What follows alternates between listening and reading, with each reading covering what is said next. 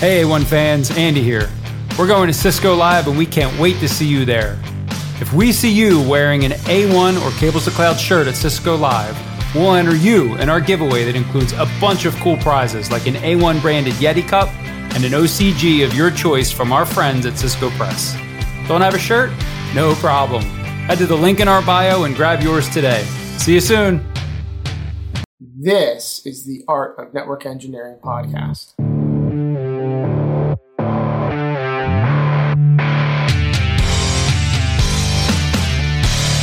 Podcast, we'll explore tools, technologies, and talented people. We aim to bring you information that will expand your skill sets and toolbox and share the stories of fellow network engineers. Welcome to the Art of Network Engineering, where we talk the tech, live the journey, and occasionally meet in real life to share a few beers. Speaking of beers in real life, I have Dan Richards with me this evening. Dan, how are you, my friend? Howdy, Tim. I'm doing great. How about yourself? I- I'm doing well. I'm not used to uh, to not seeing you in person after uh, Asheville recently. So Yeah, it definitely is uh, different, right? Like um, after we, uh, you know, had a show in person, and like I could look over and see you, you know, sitting beside me. I, I don't like this No. anymore. I don't. I don't. I don't like the whole like being. You know, Yeah, we've been spoiled. It, it was. Uh, oh yeah.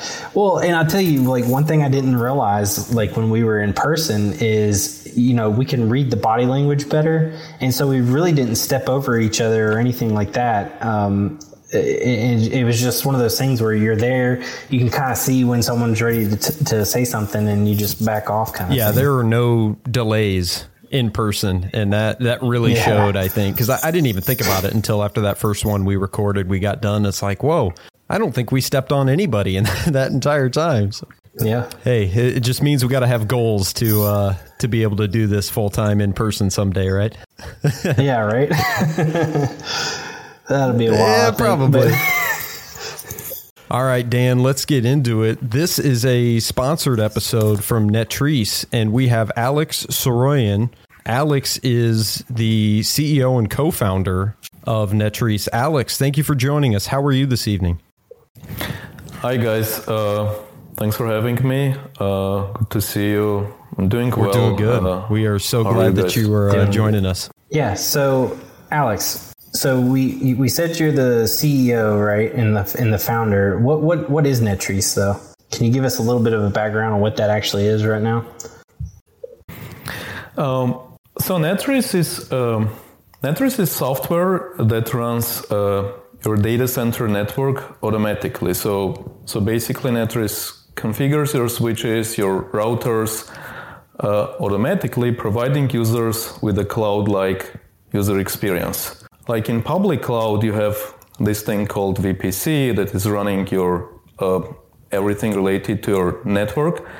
Uh, that's where that's that's the direction that we're going, and eventually Netris will be the VPC for your on-prem private I cloud. think I think that's a really interesting stance. You- You're you're kind of taking the standpoint that in the cloud, people can easily click buttons, start applications. They don't necessarily have to worry as much about the back end infrastructure. It's built for them automatically. But you know, maybe public and some private clouds aren't for everyone. So they they want to. You're giving people the ability to have that cloud like experience in their own private cloud data centers. Does that sound about right?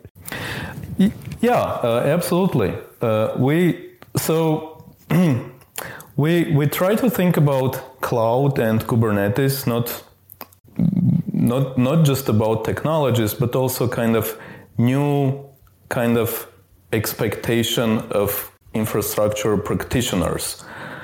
Uh, you deploy your applications in Kubernetes or uh, and it's live immediately. You don't need you you don't need to wait until Unix engineers will make it work.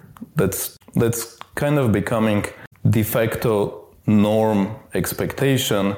And the same is happening with the infrastructure. When you want to, uh, let's say, you want to launch a, a test cluster of Kubernetes or or you, or you just want to launch a bunch of virtual machines to, to run some tests, you create uh, a new VPC, call it test whatever, uh, you know, uh, uh, drop a couple of VMs into that, and it's up and running. You start your testing. You don't need to worry about implementation details. You don't need to worry about, you know, you don't need to wait for anything. So it's it's all about making resources um, and applications ready for the engineers immediately.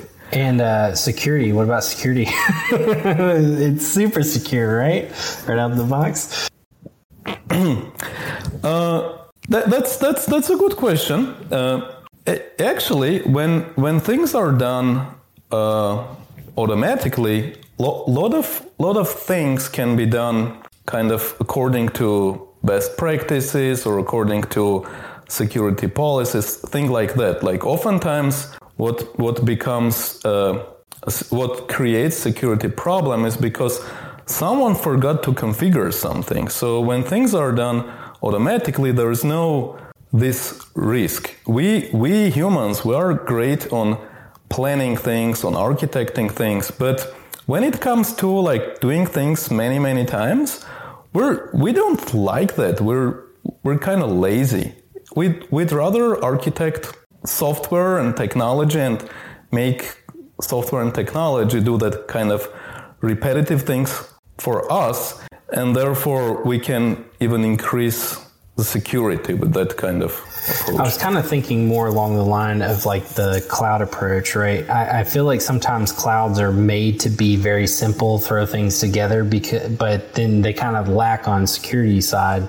Um, and so I was just curious if if you know does Netris keep that in mind whenever you're you're because because your your product's almost drag and drop, right? Uh, uh, correct. There's there's a lot of uh, so our our product has graphical user interface where where you can drag and drop draw your topology, for example, if if that's net, network engineer using Netris.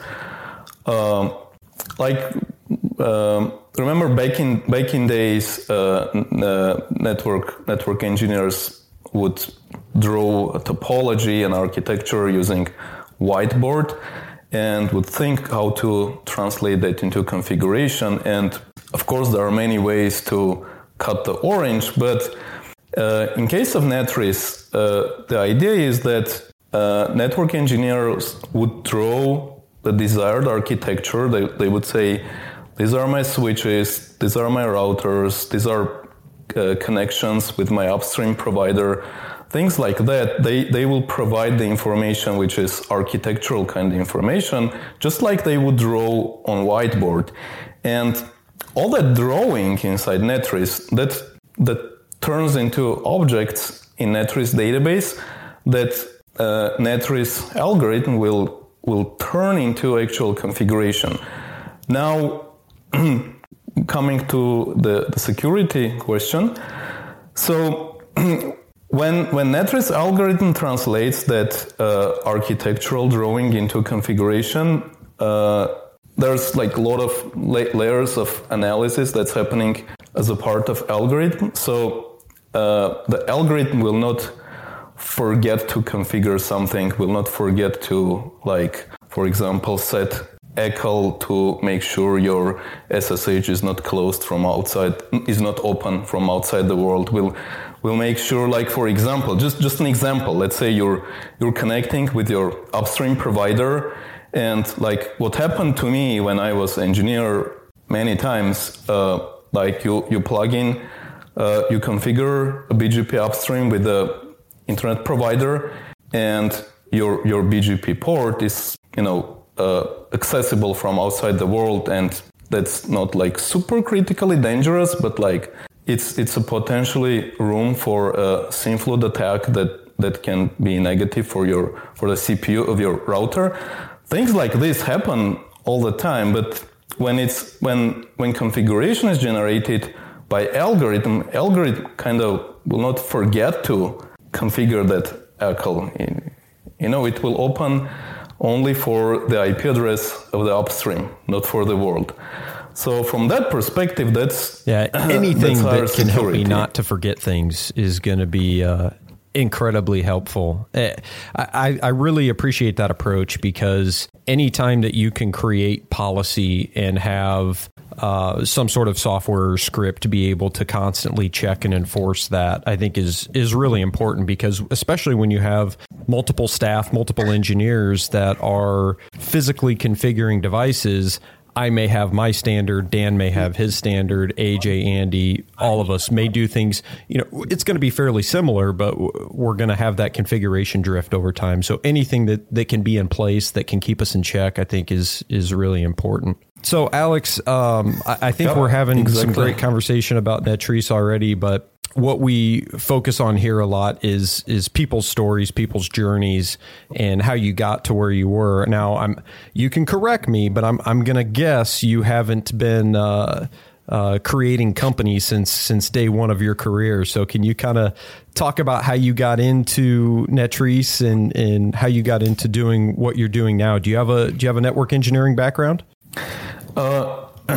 Yeah, that's that's absolutely true. I started as a network engineer. I I just you know loved technology uh, um, since my childhood, since I was in first grade, somewhat. And uh, after high school, I I got into uh, network engineering. I started working as a network engineer uh, for a little ISP Oh, I happened to co-found. He You're did wrong, correct Tim. me. that was probably the nicest way somebody could correct me too. Just just nicely, gently into it. That's excellent. So you you hold on. You co-founded the first place that you you started your technical career. Yeah, uh, but, but but there was a there was a small ISP, not a not, not a venture funded business, but just a like small ISP. Like I I started from like sharing my internet connection uh, with my neighbors, and then I I've got uh, the entire neighborhood, you know, be, becoming my kind of users.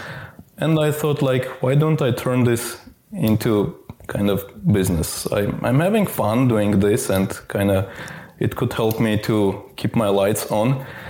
And uh, over over over a year or so, my room became like a little data center. And my, my parents were not entirely happy with the sound of spinning fans. And then I uh, ended up kind of renting a little data center room uh, and moving the equipment there. Uh, yeah, that that was really really small one, and uh, that that was a uh, we we went through a tiny acquisition, uh, and after that I I I decided it's kind of time to get uh, an actual job, and Well, I got into into this company. Yeah, I do remember that, I yeah. remember like Google search and email before Google. I've joined their team uh, as an engineer. I I kind of knew engineering, but joining Lycos was like you know uh, entering team which I didn't co-found and like becoming part of you know bigger group of professionals and learning from them. Um, uh, you know having solving new problems for different company and learning from from other people in that company that was uh, very kind of start of my more professional uh, uh, yeah, because uh, running if- a data center out of your room isn't professional, huh? That, that, that was more of a hobby, which just happened to uh, make some a little Yeah. bit of money for me. Like I, I, I happened to buy my first car myself. that's and I nice. was kind of I, I just want to know, like, did your parents did they were they like WTF? like, what is this power bill? Like, Uh, yeah, there was um, so uh, they I, I I started paying the power bills because like that, that could be an issue. But you know, the the noise from from from the servers that that was. I guess you guys didn't have like, to pay a, a heat bill, did you? yeah, uh, no, you had a room no, full we of heaters. So, so during this time, and so pre Lycos, did you have any any formal IT or network engineering training, or were you learning this all as you went and teaching yourself? Just just teaching myself just you know reading uh, everything around linux you know searching for information on internet like reading books and uh, my uh, um good, good uh, very close friend of my father uh, he, he he happened to be a net network engineer uh, like one of these first early network engineers and he helped me a lot like he like i remember when i was a kid like like like in third fourth grade and i i, I would love when my father was taking me uh, with him to visit his friend and I was asking him about computers, about Linux, and I remember one day he kind of explained. I, I asked him like how how this internet thing works, and he explained me how routing works, and he he explained that really super simple. Like how how would you explain routing to kid? And that was it. I was like, I wanna be network engineer. I wanna build the internet. I wanna be part of the internet. This is this is so amazing. Like this is something big that everyone can be part of it. That's how I kind of got into network so you brought the internet to your house. Made your house the internet. Yep. Yeah. Yeah, and start started sharing with uh, neighbors, and it was like, how do I learn? How, who, who, who would trust me a network to learn on it? well, I gonna So build let one. me ask you this: Did your upstream provider know what you were doing? like, Uh, no, and uh, my my very first upstream provider was like 56k uh, di- di- dial-up modem connection, and then when I've connected bunch of neighbors, I figured that's not enough, so I have connected the second 56k, and they they were like connected in load balancing mode, and a few few times they emailed me like like that's weird like you have you, you keep your connections constantly you know under load. And over some time i discovered uh, like back then it was a thing like this uh, downstream only you know satellite kind of internet access where where you put the uh, you know satellite antenna and you, you you're using it just for downstream and you use your dial up for upstream. So that was kind of for me as an like uh, you know as a junior engineer it was very kind of appealing to me. It's like wow this is kind of cool. I send data out one channel and i receive through another channel and a bigger channel. So that's how i did. It was interesting and beneficial because you know the you don't need a lot of uplink connection but you need more downlink connection. So two 56ks were like 100 uh, about 100k upstream together and i was getting like almost a almost a megabit of downstream and back then that that was huge and somehow I, I, I, I, I got the kind of fastest internet connection fastest and cheapest internet connection in, in the neighborhood and I don't know. That's that's how I started, kind of I, scaling. I really think that with that's a uh, lot very I think that's a common trend that that we hear, and I know that I, I personally felt the same way about networking because when I went to school, I I tried the uh, the calculus and the C and all that, and and it was it was hard for me to grasp. Um, and, and I felt like I had to constantly be working at it every day. And then I sat in a Cisco Netacad class, and it, you know, the like you said, those those first concepts really just hit and stuck. And uh, I'm I'm not saying you know networking is easy by any means, but a lot of the you can follow the uh, the OSI stack from one to seven, and and concepts are easy to modular modularly put together and I and I think that's what really sticks with people because you can get um, as in depth as you want and I think that people need to understand once you get into networking, you you run the highway for all the applications and all the services, and you will quickly learn high level concepts about what everybody else is doing too, and and you become incredibly valuable as a technology person getting into networking. So I'm really glad you highlighted that. So from from Lycos, what uh, what took you from there? Uh, well, uh, I was just looking for uh, uh, a job in in a uh, kind of bigger bigger company because I uh, like what I did with my hobby type internet service provider thing. That was I've learned a lot. That was fun. It fulfilled my curiosity. But I was thinking I want to become kind of more more professional. Like how I, I want to learn how other people's work, people work. Like how do they do this in, in bigger companies at bigger scale? Like, how do they run these huge data centers? Uh, that's that's how and why I, I got into Lycos. That was a um, lot of learning. Everything was so new. Like this, this culture was very. Uh, they back then they had uh, almost like a startup culture. Like from one side, they they were uh, pretty much systematized in terms of like they, they had documentation of their infrastructure, they had processes, they they were using like internal ticketing systems. All that was kind of very new for me because running this tiny ISP, we you can imagine we didn't have all all that process, right? So I've learned that, and there were kind of my first steps in uh, kind of uh, being part of an enterprise larger company.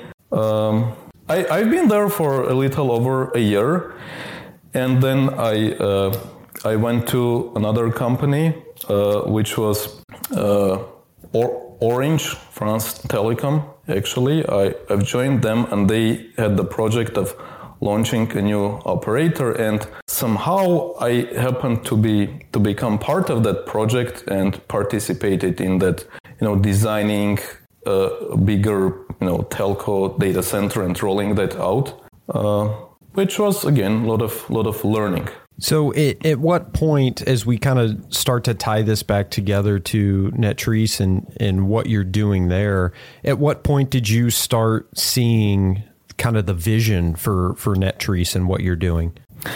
Uh, so when um, when I was working on this uh, project of launching, uh, architecting, designing, and launching these data centers for uh, for Orange, uh, I happened to work in the same room with my co-founder of Netris, uh, and you know we, we we've been staying un- until late night, you know, working on something because there was a lot of kind of lot of work to do and a lot of lot of learning for us. So we were kind of figuring out things together, experimenting, trying, and that's that's kind of where it where the idea started to kind of born and.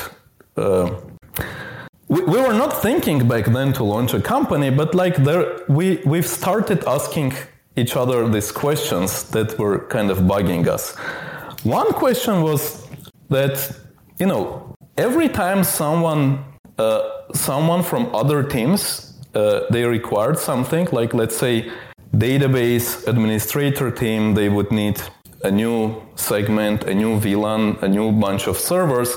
That would require them to come to us networking team to say, hey, networking team, could you provide us more ports, more VLAN, more IP addresses. Um, can you and and then we would ask them create a ticket. We would provide like that. That life cycle was taking time, and we were networking team, and of course we were like, hey, why why why would you need access from this IP to that IP? How how come cannot do more with less uh, access? Like that's not secure. Things like that, like things that all you know many network engineers uh, would like to do.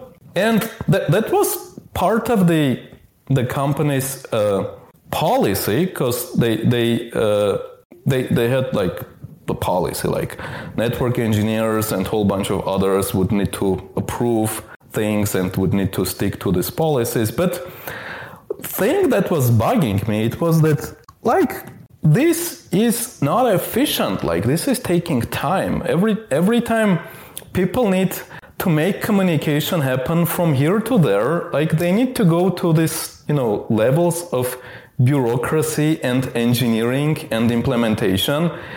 And we all know, right, that implement that that's uh, that's never seamless. You you implement something, you break things, you make mistakes, and especially when there's more than one engineer one engineer thinks one way, another engineer thinks another way. There's many ways to cut orange.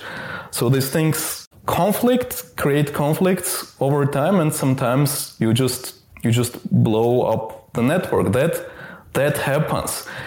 So it was bugging me. Like, okay, this is how people do networking, but there should be like uh, projecting that to growth of the world. I was like, geez, like if we do networking like this all the time, our humanity cannot scale. Like we're gonna need more and more networks. And if we look at the graph of number of network elements, growth and number of network engineers that we produce, like we, we, we're not gonna make it. There's no way. That network engineers can become like a bottleneck of growth of humanity.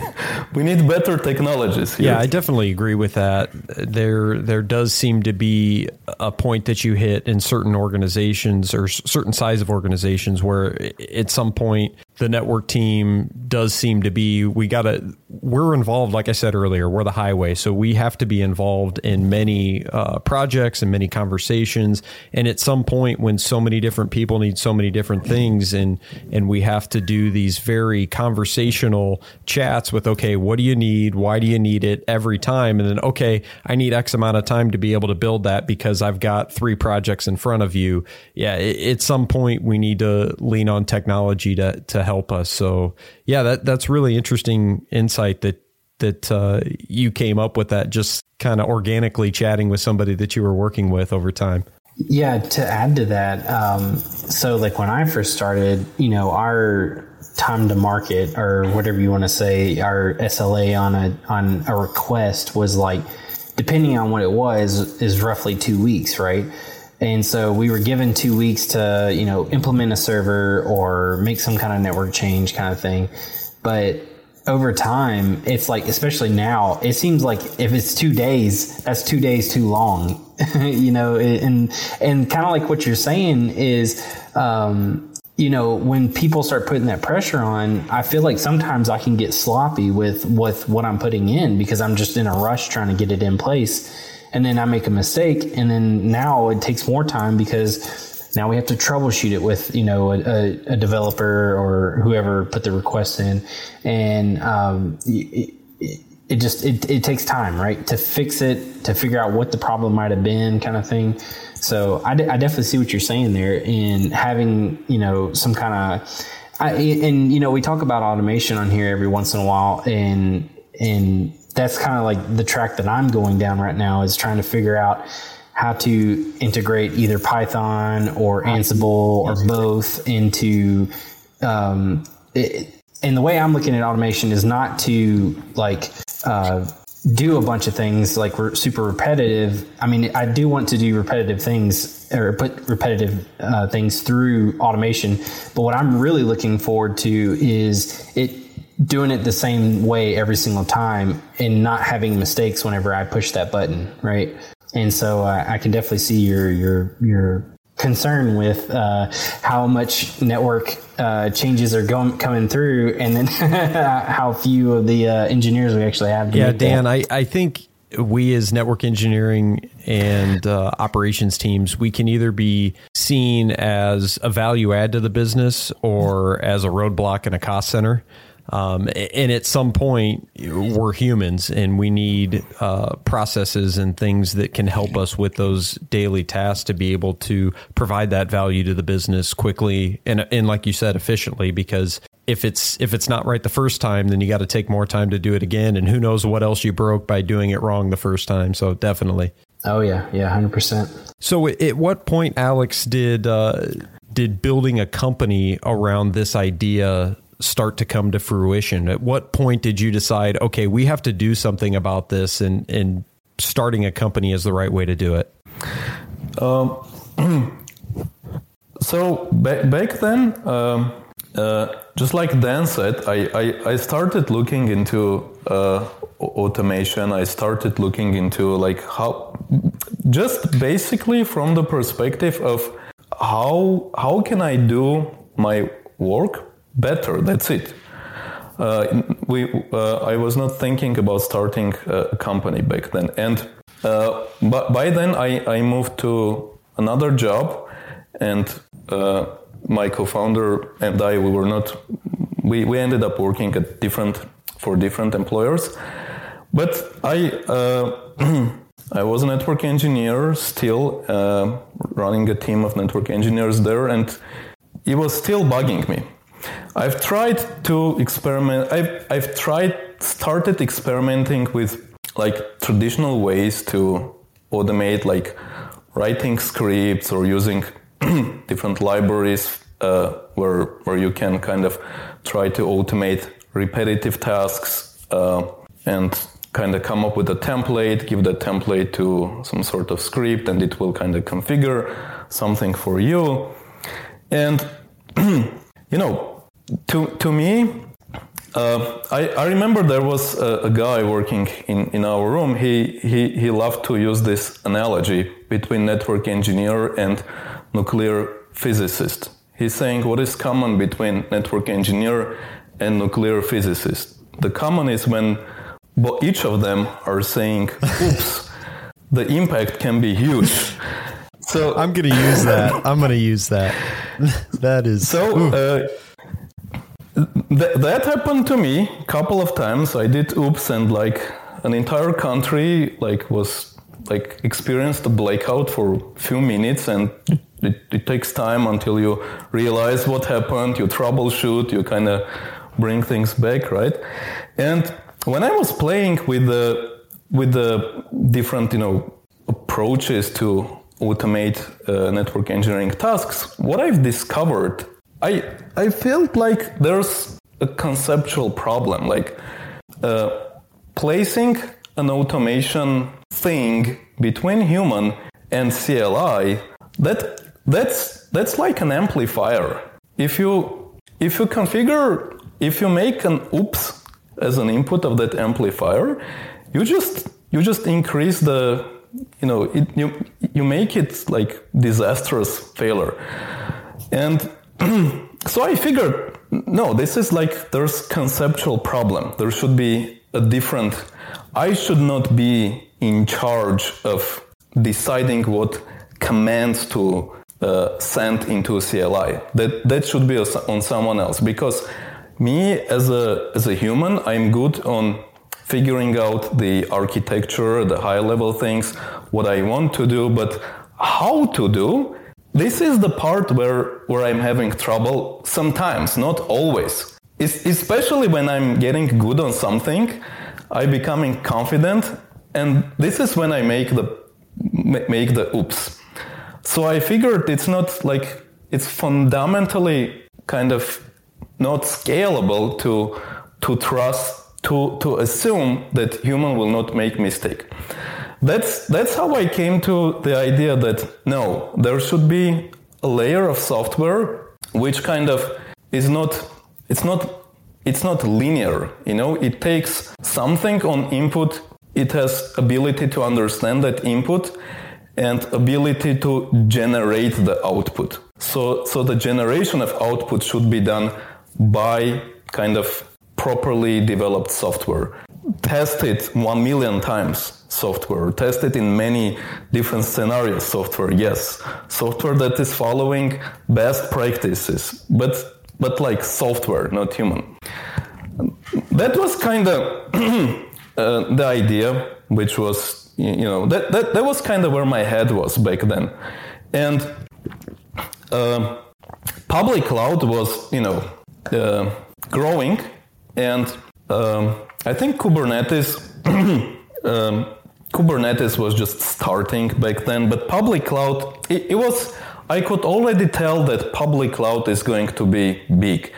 And public cloud kind of was the, the first technology that is sort of opinionated in terms of implementation. It was the first technology where you say, I want this, I want uh, this service to communicate with that service and I don't care how what kind of black magic is happening under the hood. I just trust them.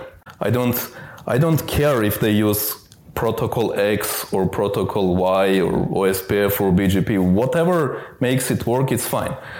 So I figured, man, it's but it's okay to use an opinionated system because that system takes away the risk of oops. Uh, that's kind of where the the the core like core building blocks of idea uh, came in, and then uh, I've called my uh, friend, now co-founder, and I told him like, "Hey, look, we're gonna need, we're gonna build this. Remember, we were speaking, you know, uh, in front of the building by by night when when we were building this this networks. Like, here's the idea. I you know, I have created little prototype. It kind of shows some tiny, tiny signs of potential work. Like, let's do it. Are you in or out? He said, I'm definitely in. So that's how how we started. Just put together a little prototype, and we said like, if we can find someone who can who can say that this makes sense, I gonna use in my production. If it works, I gonna use in my production network maybe it's it's viable. We should we should work on it. That's that's kind of how it started. So one thing I want to kind of go back on is you're you're talking about how cloud is. Did you say opinionated?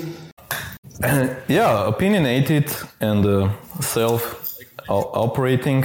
Like when you when you ask cloud to provide connectivity, when you say, "Hey cloud, uh, give me a VPC and give me 25 VMs inside this VPC, you don't know what kind of technology is working underneath. Is there a VXLAN? Is there a BGP, VPN? Is there a VLAN? Is, is there whatever is working there? You, you even don't have visibility into that. You don't have a control because that's kind of, uh, that's kind of up to technology to make that work, right? That's kind of higher level of abstraction. Traditional networking has like low level of abstraction. Cloud and VPC in the cloud has higher level of abstraction. And that level of abstraction is very similar to Kubernetes. Because you essentially don't care, you know, which container does what, as long as it's servicing whatever the need is, right? Yeah, exactly. What, what, what Kubernetes did to compute and application provisioning, uh, the, the same VPC does to cloud networking. And the same is, we hope, Netris does to physical on-prem networking. You're still gonna need net, net network engineers, NetOps engineers to, to tell Netris what, what to achieve, what architecture we're looking for, how do we plug in our upstream providers, things like that. Uh, but uh, the implementation uh, of like right, right, configuring protocols and timers and things like that uh, is done automatically by software. So that helps to avoid human mistakes from, from one side that and that enables uh, network engineers to provide solutions that DevOps engineers of today that are accustomed to public cloud. So network engineers, with the help of this kind of products, are able to provide kind of right products for today's DevOps engineers. T- today, like like just like you said, the ticket implementation time was like days or weeks. Like that, that's not acceptable in today's public cloud world. you you create a VPC, you create you you you throw a bunch of VMs, uh, Yeah. and it's ready to operate. It, it's under one minute. It's not like it's not even hours. it's just one minute, and that's what DevOps engineers want to see. That's what DevOps engineers expect from network Yeah, and engineers I, I today. get frustrated when it does take a minute. Yeah. So So, Alex, you you mentioned I get it. uh, on-premises data centers. Can you kind of unpack a little bit more, like who directly is the target audience for the Netris product? Is it is it medium to large size um, companies and infrastructures that run their own data centers, where maybe public cloud for whatever um, operational or compliance reasons isn't the right fit, and they need to do it on premises? Who, who's the target audience here? Uh, great question. Um, so, from from one side, public cloud kind of defined the new uh, expectations in terms of uh, user experience, DevOps, NetOps type of user experience. But from another, and and that's that's great. That is, you know, helping hum- humanity to move forward. While public cloud is not one size fits all kind of solution for you know for some for some use cases it's just expensive it's prohibitively expensive for some use cases especially for late stage companies for early stage companies public cloud is amazing place early stage companies don't care about cost they, they, they only care about being fast and innovating fast and engineering their products for, for obtaining growth. But for late stage companies, uh, cost efficiency is becoming important when these companies are preparing for IPO or, or acquisition because there comes uh, the eco- econ- economics of the company and they want some, sometimes they see that geez we, we have very high revenues but like high percentage of revenue is pay is you know is the cost of our infrastructure. So for these companies it's a way to reduce the costs in order to increase their market capitalization. That's just one case. Besides that there are there are cases where like applications are latency sensitive especially all kinds of vr and ai applications. There and and that creates the the use case for for the edge right? You want to move your workloads closer to to your users. And that can be users driving on a freeway users walking in a shopping mall uh, that can be users in the park. There's a lot of use cases. There are applications that are crunching large amount of data like all kinds of machine learning applications and it is not economically viable to shuttle data from the source of the data all the way to public cloud. We we all know how expensive is uh, the traffic uh, tr- tr- traffic uh, data transmission. Uh, sometimes that's that's just legal compliancy type requirements. Some for some businesses the, the data needs to be located in specific location or in specific country there are many use cases so my point here is cloud it provides this amazing experience of making infrastructure work immediately but we need this experience beyond the cloud. We need this experience everywhere, on prem, at the edge, everywhere. Especially when using Kubernetes and using other cloud native tools. M- most of these cloud native application platforms and Kubernetes especially, they are created with the infrastructure that dynamically responds to the needs of your application stack. For when you run Kubernetes, it's it's very common that your Kubernetes cluster decide to scale to add more nodes. And that means that your your VLANs, your load balancers, your routing, everything needs to automatically keep up with that. It's you cannot do this manually you, you, because this kind of changes happen every hour and it's kind of common part of you know running kubernetes so um, we we call this type of audience cloud private cloud builders. So they are either they either have uh, our customers, our users are either companies that uh, that are building a greenfield infrastructure. They are either repatriating the cloud or going hybrid.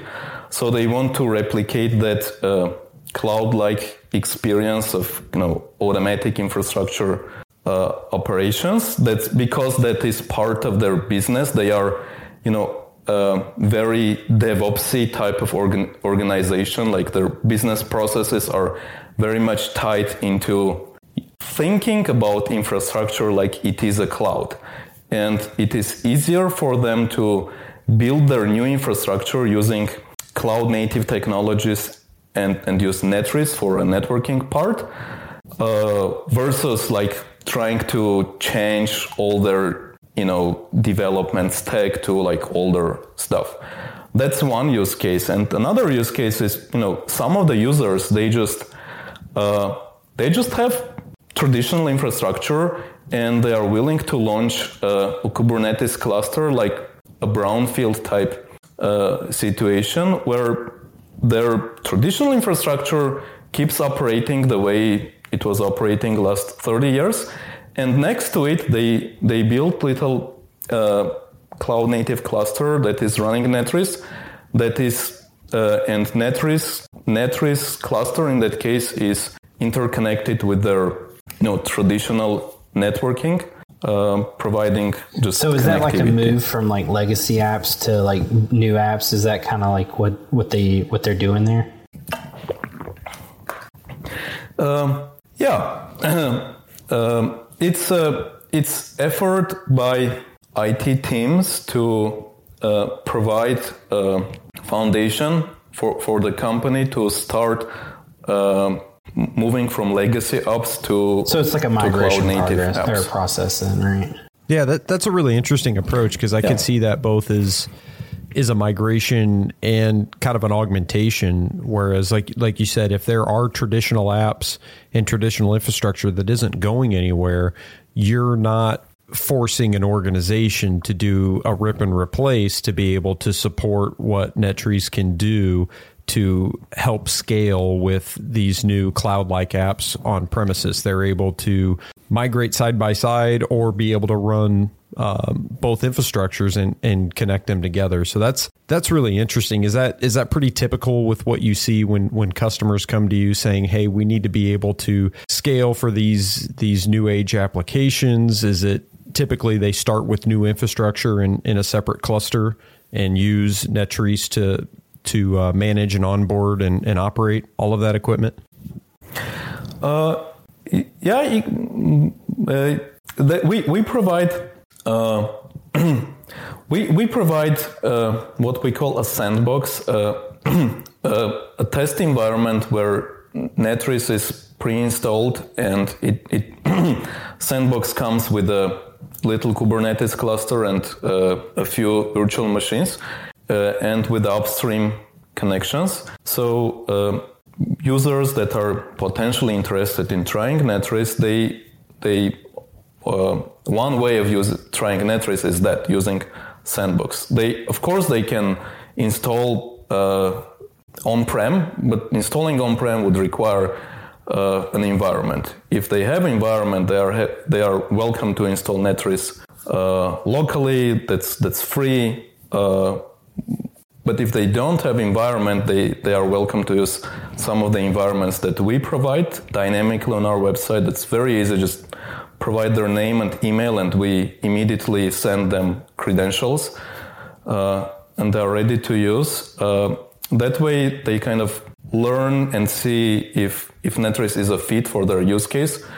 They validate their use case. Uh, they're welcome to join our Slack community uh, and you know learn from other users or our engineers. And once they are they see the fit between their needs and Netris, and they are ready to, to, to, to proceed with the implementation is just like you described. They, they, they set up a little uh, cluster that is running Netris. They, they interconnect Netris with their existing network if, if it's a brownfield scenario. And without pressure, one by one, without stress, they start moving whatever worklo- workloads make sense to move. For some companies, that's that's the migration process. For some companies, that's just part of plan. Some companies just want to be hybrid. They want to keep their you know uh, standard thing, and they want to have their cloud native thing interliving. Yeah, uh, I was going to ask, do you do you foresee you know how we have uh, hybrid cloud, right? And I, and I feel like that is more uh, companies that are, um, would you say, um, mature companies, I guess. Uh, I, I, feel like that's more of a, an option for those those type of companies. Whereas new companies, you were saying, uh, jump on the cloud just out the gate, kind of thing, because it's wonderful for the speed and and being able to uh, scale real quickly, right? Um, so I, I feel like the and, and I, I, come from one of those like uh, mature companies, right? It, it, it it's definitely a uh, we have our legacy stuff, you know, and uh, and so kind of looking at it like a like a hybrid cloud. Would this be like a hybrid cloud on prem essentially, but on a networking side of it?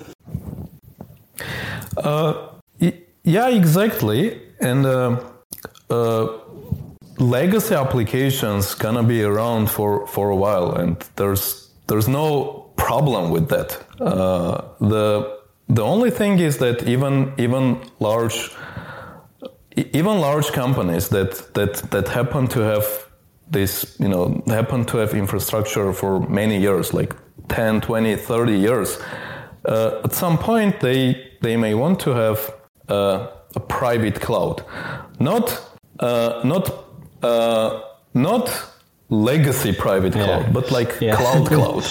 you know?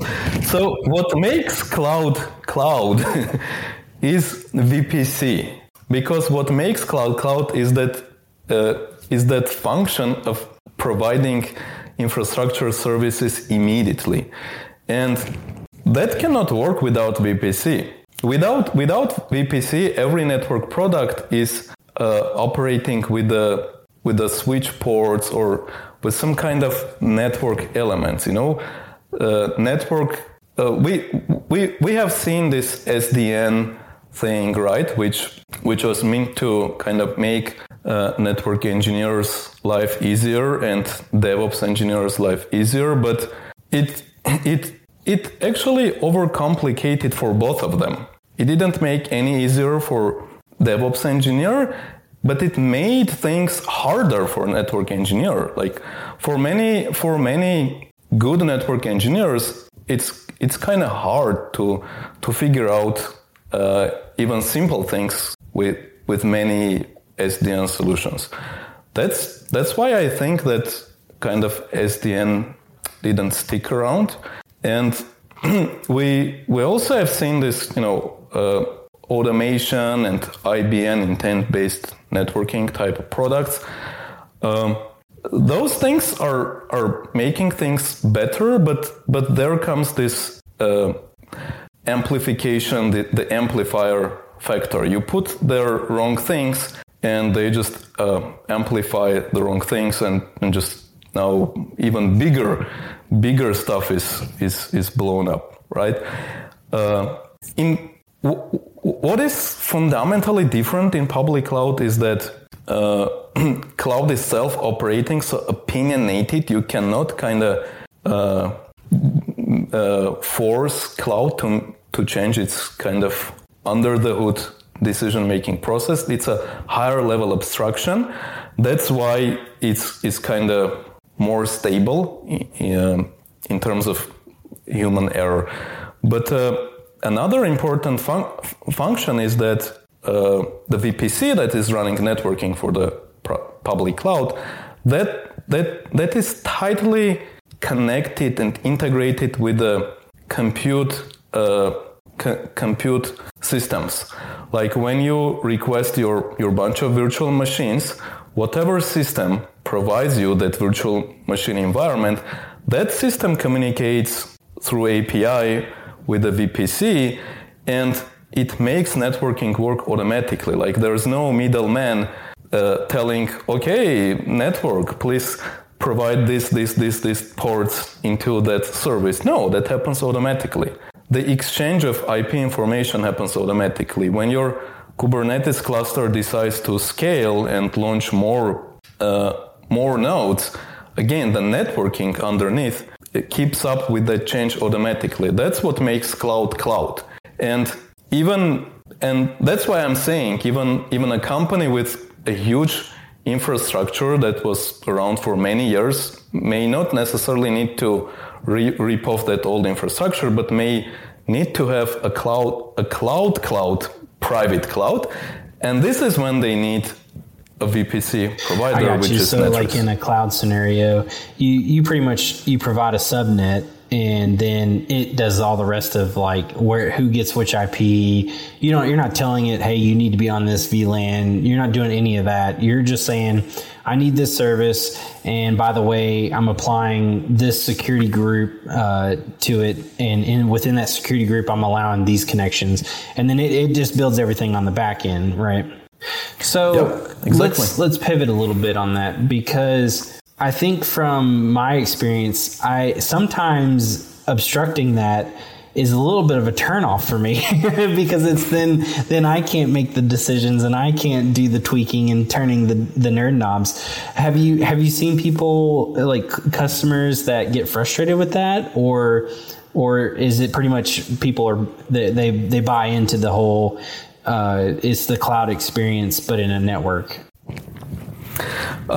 So that's that, that's that's a great question, and uh, we were we were very cautious about this uh, during early days of you know planning and designing the, the product. Um, so there are knobs that that that kind of make sense to touch, and there are knobs that we consider it's better to leave to software. Knobs that are like things that are you know around how you implement things like how you organize default gateway on on subnet or how you organize your bgp timers between your switches or how you how you kind of uh, organize or uh, how you apply ACLs to your bgp neighbors things like this are like those are not making any difference to 90% of businesses. Maybe there's 10% which is different kind of corner case, that's fine. But for for for the case where where the goal is to have a cloud native uh, environment, run a Kubernetes cluster, uh, it's not critical how how exactly you you configure your BGP in this mode or that mode, as long as uh, the, the the product that is making the decisions for you does things correctly. Now, whatever we configure, it's based on standard things. We don't have anything to hide. Uh, although users don't really need to SSH on, on the switches and routers and you know make changes, but they are welcome to go there and review what we've configured. And when they review, they are like, "Huh, this is this makes sense. This Netris is configuring things right. Like I like that." Uh, rarely, people don't agree with that, and they come to us. They come up with, "Hey, like this is not right," and we're we're happy to hear that. We need that feedback, and there's a lot of places where we've improved the product based on feedback. We're we love feedback. We we love learning together with the with the users because the users are they all are amazing engineers. There's a lot to learn from them. So, I mean, my main question, I guess, is um, when the dev when the dev team is telling us that their application is slow, do I have a knob where I can speed her up? like, I,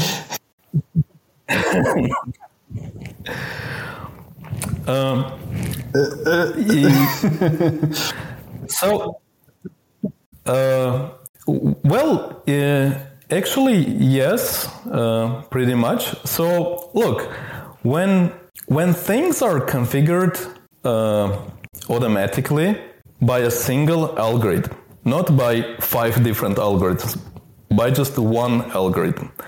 There's there's almost no room for conflicts.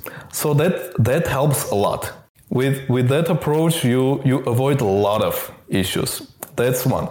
But still there are places where uh, where we need uh, you know hu- human to to turn that knobs.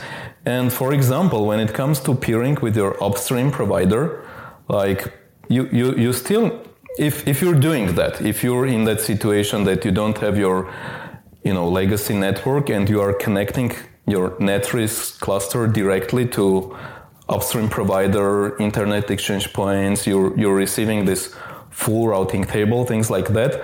There's, there's still a lot to do. Like you, as a network engineer, you have a lot to do there in terms of defining your strategy, you know, doing your trace routes, your traffic engineering, you know, playing with the uh, with the BGP communities to like re-engineer your your traffic. That's still around. We provide you with the good, you know, tools and a place to like turn a lot of knobs in in places where it makes sense. But on the handoff side to your DevOps engineer, like your your your DevOps engineer not gonna ping you when they need a new uh, a new VIP a new VIP for load balancer, or they not gonna ping you when they deploy a new Kubernetes cluster because you have configured things insanely great for the DevOps engineer, and they are just happy to All use right, that Alex. network. I'm very much a, a traditional network engineer, and I'm starting, you know, to come around on on the aspect of abstraction, orchestration, and automation.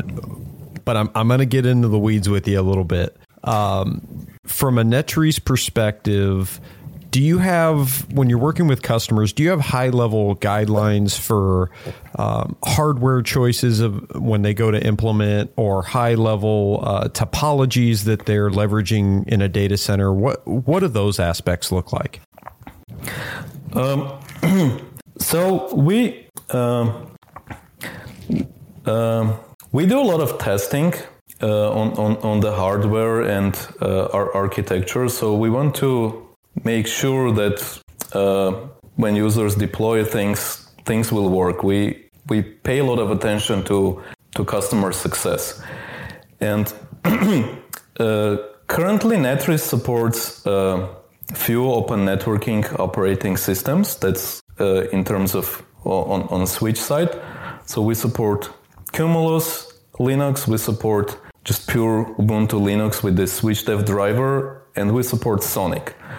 So whatever hardware can run any of these three operating systems, that's supported uh, theoretically. But on top of that, we do a lot of testing, and we have uh, there's list of hardware that we have validated. That we say we we have run like thousands of tests on on this this and this models. Uh, you're welcome to use others. We will we will still support you, but like this is the hardware that went through test testing, and over time we will keep adding more uh, and more hardware, and uh, the the part that runs on the hardware will will go open source eventually, and uh, hardware vendors will be able to mm, ad- adapt to new models that they have, and so the the goal is to support more hardware eventually. But today, the, the goal is support to sufficient amount of hardware that our users will be able to to put together clusters that are stable, super stable. Stability is critically important. So that's on on the switching side, layer two, layer three switching. Uh, on on higher la- uh, layers for, for routing, for, for border routing, for load balancing, for network address translation, for your VPN. Those are functions that you still need in your private cloud, but your switches cannot cannot do this, right? Uh, so w- what we have, we have uh, we have developed a data plane uh, for Linux that is uh, using DPDK acceleration and SmartNIC capabilities. So basically, our users they they take a Linux machine uh, with a couple of CPUs with a lot of RAM. Uh, they install a SmartNIC card on that, a 100 gig SmartNIC card. Uh, they load Netris and just just regular Linux, and that machine just just using you know open source standard tools uh, runs the border routing functionality with a it, it can handle full routing table ton and forward packets at 100 gigs per second. It does your network address translation, source NAT, destination NAT. Um, it learns sessions when it makes sense. It doesn't learn sessions when it doesn't make sense. It has that, that kind of understanding and all that, that adds layer of you know optimization. Uh, it does your layer 4 load balancing and, and site-to-site VPN. All is based on standard open source tools and everything is configured by my Netris automatically. So switches together with that uh, Linux machine, which we call SoftGate, like a software gateway, uh, switches together with SoftGate uh, and controlled by Netris all together provide that VPC type cloud like uh, you know functionality. So let me ask this: um, currently, when you go with you know like Cisco or Juniper or any of those kind of vendors, right?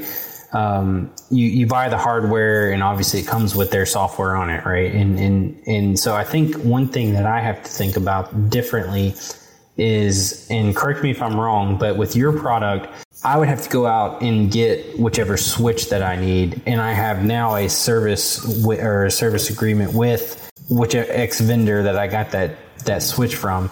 But if I have issues with the hardware, I'm not calling Netris, right? I'm calling whatever that vendor is, and then Netris is more of the software that I'm putting on top of those those uh, switches, right? Um, Net- is. Uh software that you put on top of the switches. There's switch, there's the operating system of the switch, and on top of operating system is Netris. Uh, Netris configures the operating system. Uh, in terms of support and troubleshooting, if if something goes wrong, sometimes it's it's hard to tell immediately where where the where the problem problem is. So when whenever you whenever you bootstrap your network with Netris, uh, uh, we we push our agent. We we do the the the minimal configuration. So we start showing you the heartbeat from every network device, and we automatically uh, start monitoring the device for for like standard th- things like like your power supplies, your fans, your temperature sensors, your like CPU load, load on your ports, uh, laser signals. We try to pull out all the necessary information for monitoring, all the information that every network engineer would normally like to pull out. But we do this automatically, so you don't need to kind of worry about how, how, how do I pull that information. We just pull that information and show you on the dashboard.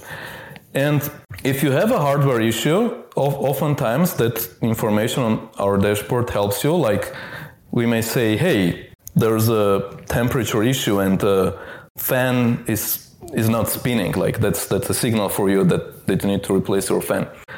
That's that's easier.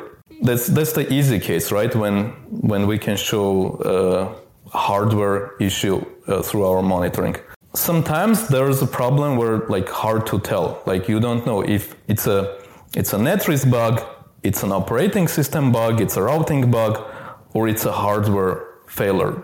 Hard to tell. So we we kind of uh, feel responsible for um, for the whole operation. And the way we approach to this is this. If you have any issue you first reach out to netris be- because our algorithm has configured your network, we we are kind of the, the best help to to help to troubleshoot this down.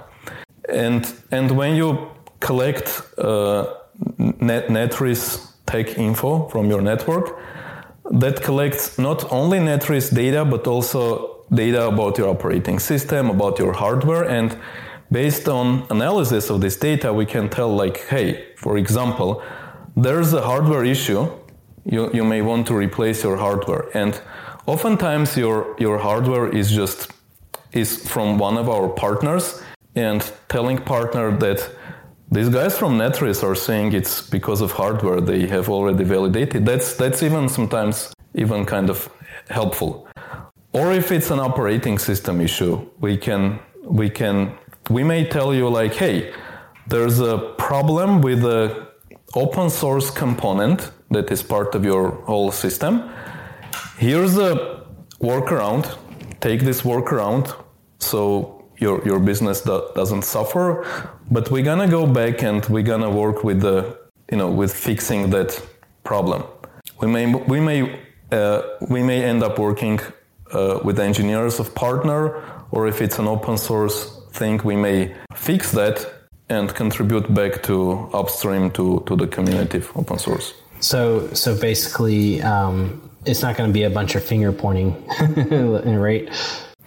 No, we we we want to be friend of network engineers. No, we we're here to. Uh, th- this is created by network engineers. We we want to help network engineers keep staying insanely great, keeping up with the progress of the world. Keeping insanely great. I like that. I've been, Dan, I've been calling Dan that for, for a long time now.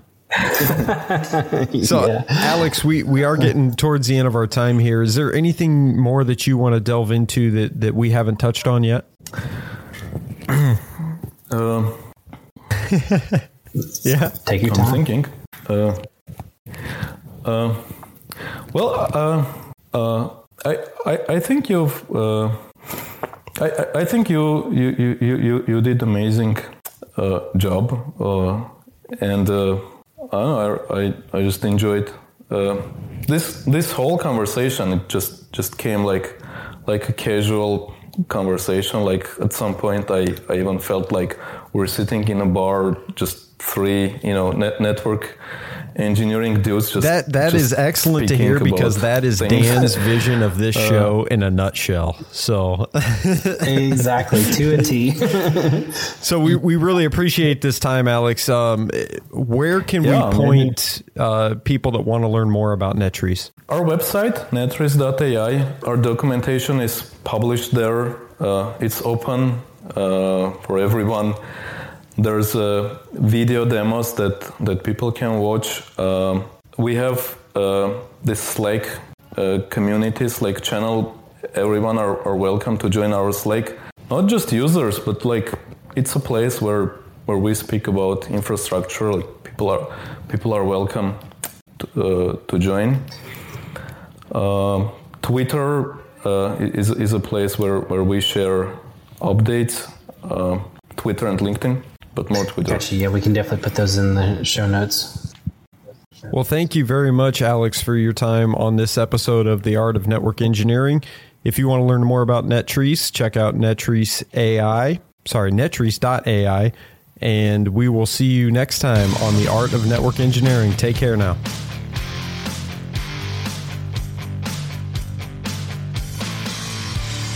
Hey everyone, this is AJ. If you like what you heard today, then make sure you subscribe to our podcast on your favorite podcatcher. Smash that bell icon to get notified of all of our future episodes. Also, follow us on Twitter and Instagram. We are at Art of NetEng. That's Art of N E T E N G. You can also find us on the web at artofnetworkengineering.com where we post all of our show notes. You can read blog articles from the co-hosts and guests and also a lot more news and info from the networking world. Thanks for listening.